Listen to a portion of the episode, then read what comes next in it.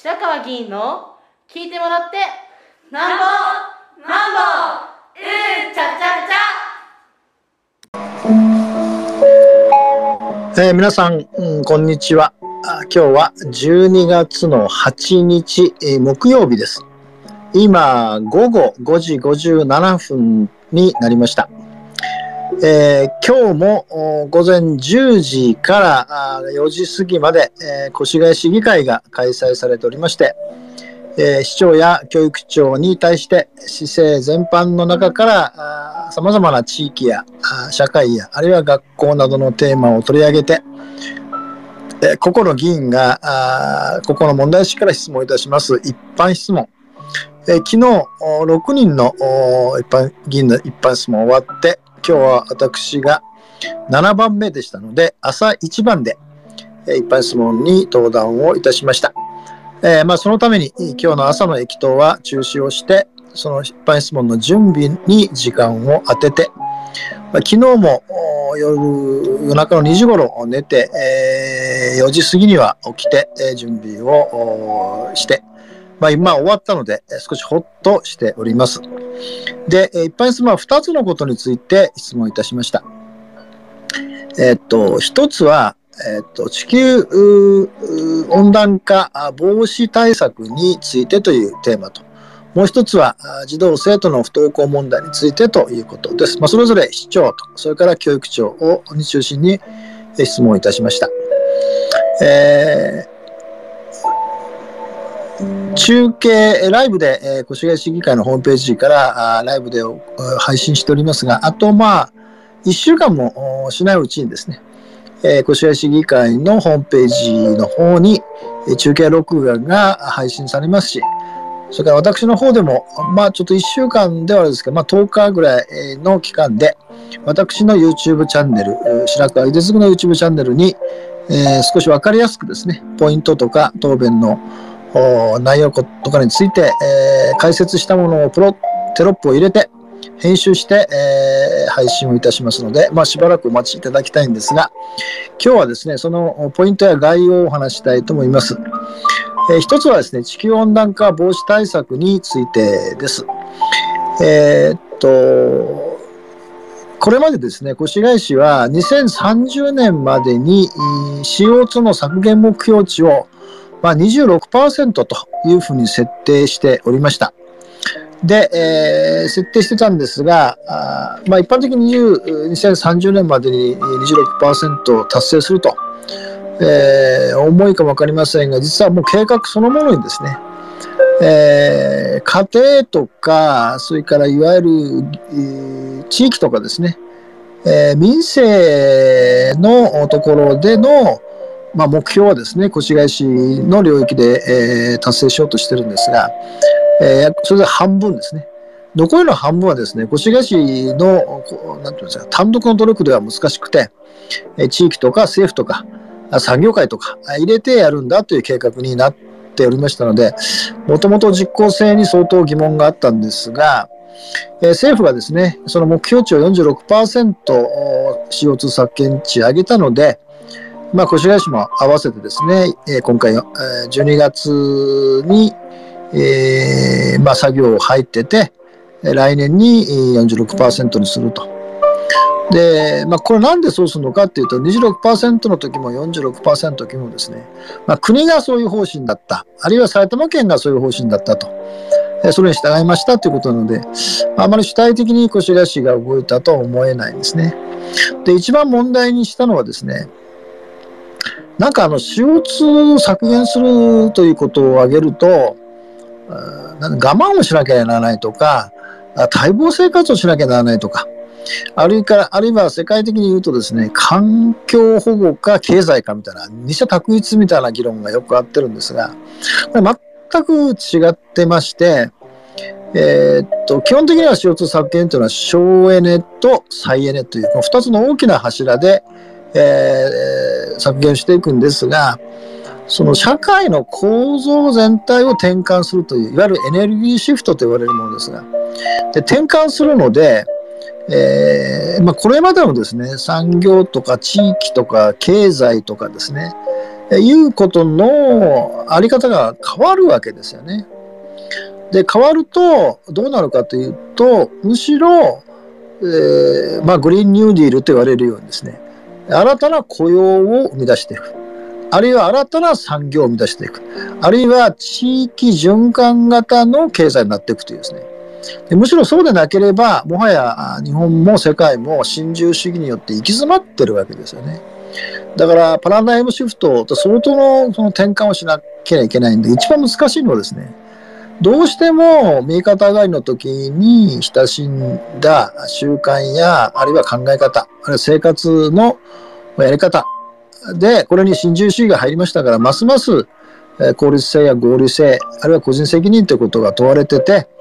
えー、公共的なっていうかパブリックの中で人々が暮らしていくということがあ、まあ、イメージできなくなってるんですね。で、えー、先ほど申し上げた26%か46%の、えー、目標値を掲げるときもですねやり方は旧来型なわけです。えーまあ、審議会というのにかけてまあ、原案、審議の原案は、えー、事務局と言われる、まあ、越谷市が作るわけですね、担当。まあ、あ環境経済部というところ作って、それで出して、まあ、はっきり申し上げれば、もう追認をするわけですね、専門的な学者と言っても。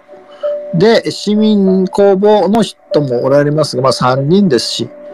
えー、まあ率直に申し上げて専門的な知識がある人が来るわけじゃないのでほとんどもう追認になるんですね。だから越谷市が諮問して投資をしても、まあ、越谷市の意向に沿ったものしか出てこないと。だからこのやり方でいくらやってもですね先ほど申し上げたあ例えばあ CO2 の削減して CO2 の排出の領域がですね家庭がだいたい37%それから地域とか業務で33%で、これでも50%を優に超えるわけですよ。60%近く。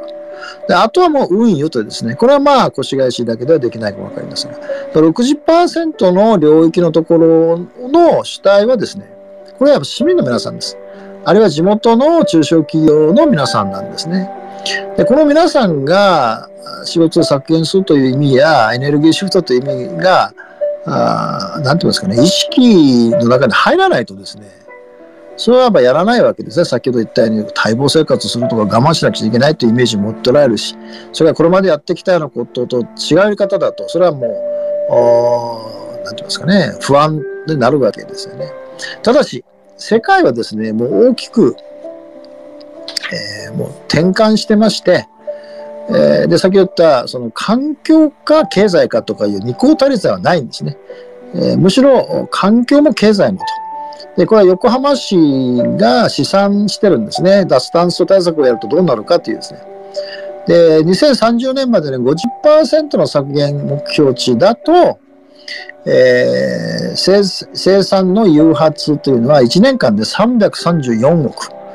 で、えー、市内の雇用創出人数は1万841人になると。で、これ64%、もっと数値を上げるとですね、えー、生産誘致は645億円、約倍になります。それから市の雇用創出の人数は1万9130人。これやっぱ倍になるんですね。そして2050年に、えー、ゼロカーボン、全くゼロにしてしまうと、生産誘致は1372億円。で、雇用はですね、3万1547人という、これがグリーンニューディールと言われるものです。で、これを行うためにはどうしたらいいのかっていうとですね、あのこれくじめき民主主義って言われてるんですが、先ほどね、審議会で限られた人たちだけで議論するということではなくて、えー、市民の皆さんにもあのアトランダムにですね、えー、呼びかけて、で応じた皆さんで、えー、協議をし、それから政策とか計画を決定まで責任を持ってもらうということで、えー、まあ、あの、全国でもですね、えー、北海道の札幌をはじめですね、え、東京の武蔵野市とかですね、埼玉だって、所沢市とかですね、もうすでにやってるんですね。で、これはまあ民主主義のイノベーションと呼ばれるもので、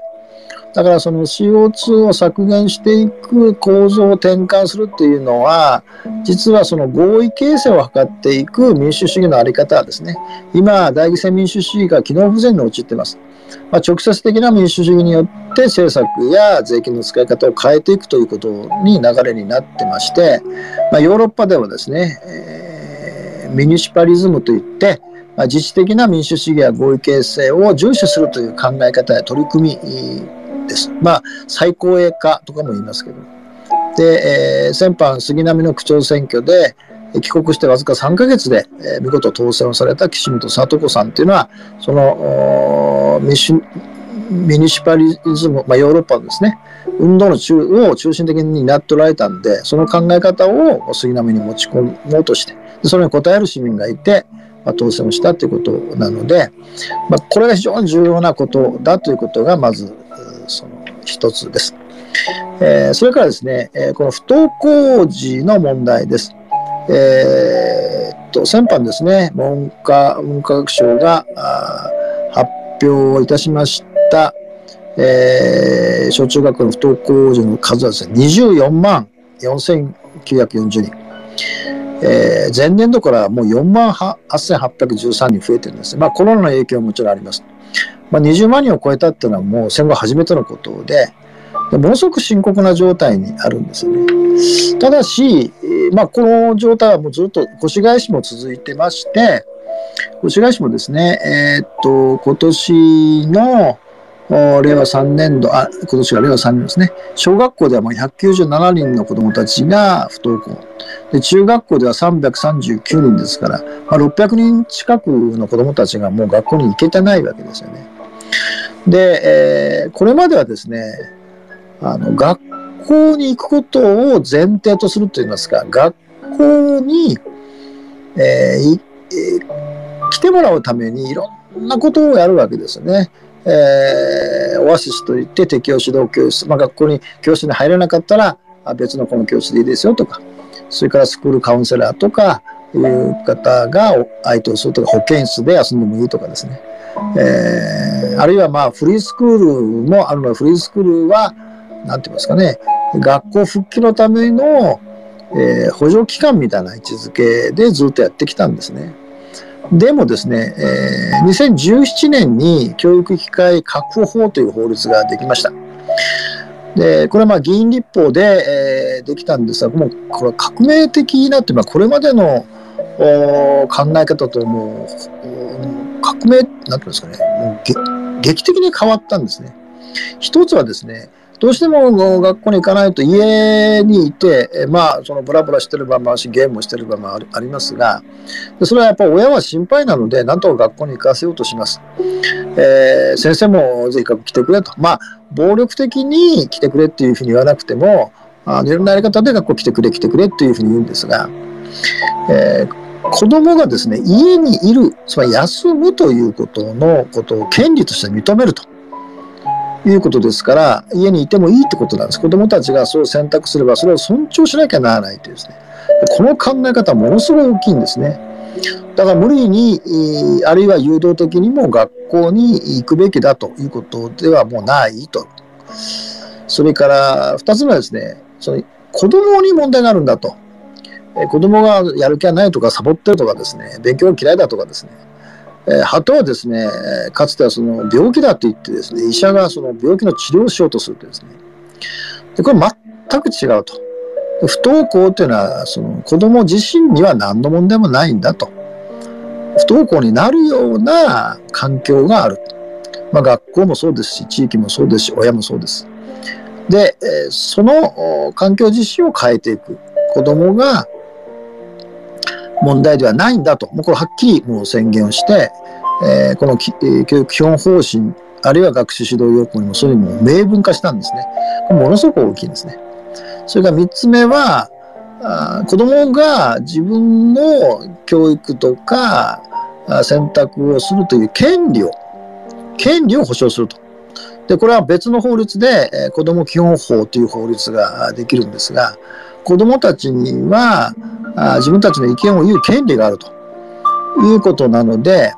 その大人が決めたものの中で選択をしていいものを選んでもらうということではないんです、考え方が。あくまでも子供たち自身が、えー、これはまあ、あの、極端なことを言うと赤ちゃんの時からですね、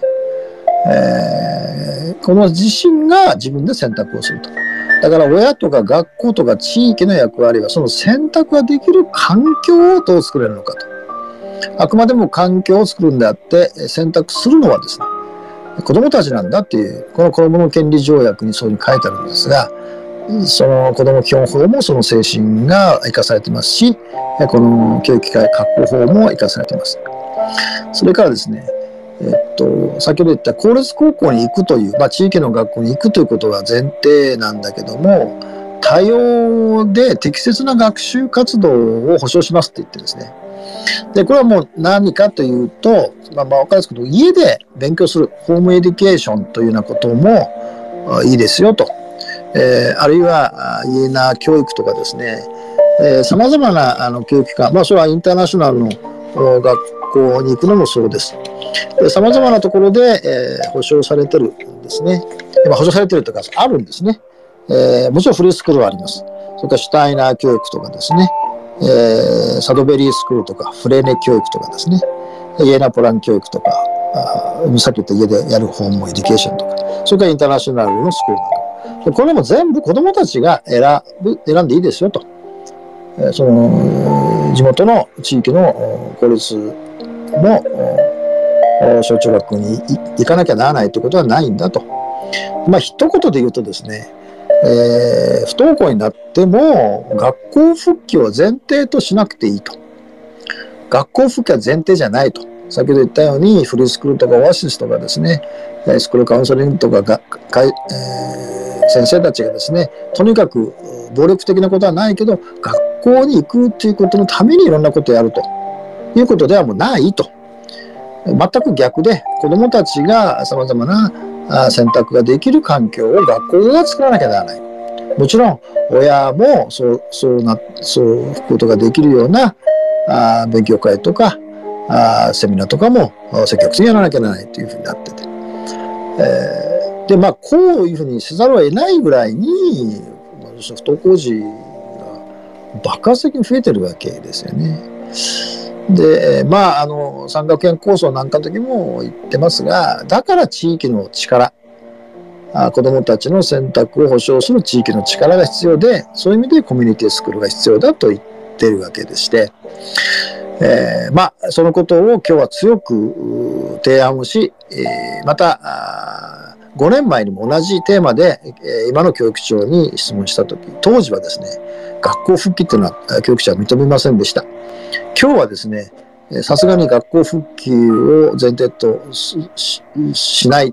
ていうようなことについては、はっきりとそれはそうと違うとはおっしゃらなかったんで、えー、まあ、ただ、学校復帰を前提としないことを良しとするとまではおっしゃってないんですが、法律の趣旨はそうなってますので、ということを今日は申し上げて、えーえー、以上としたいと思います。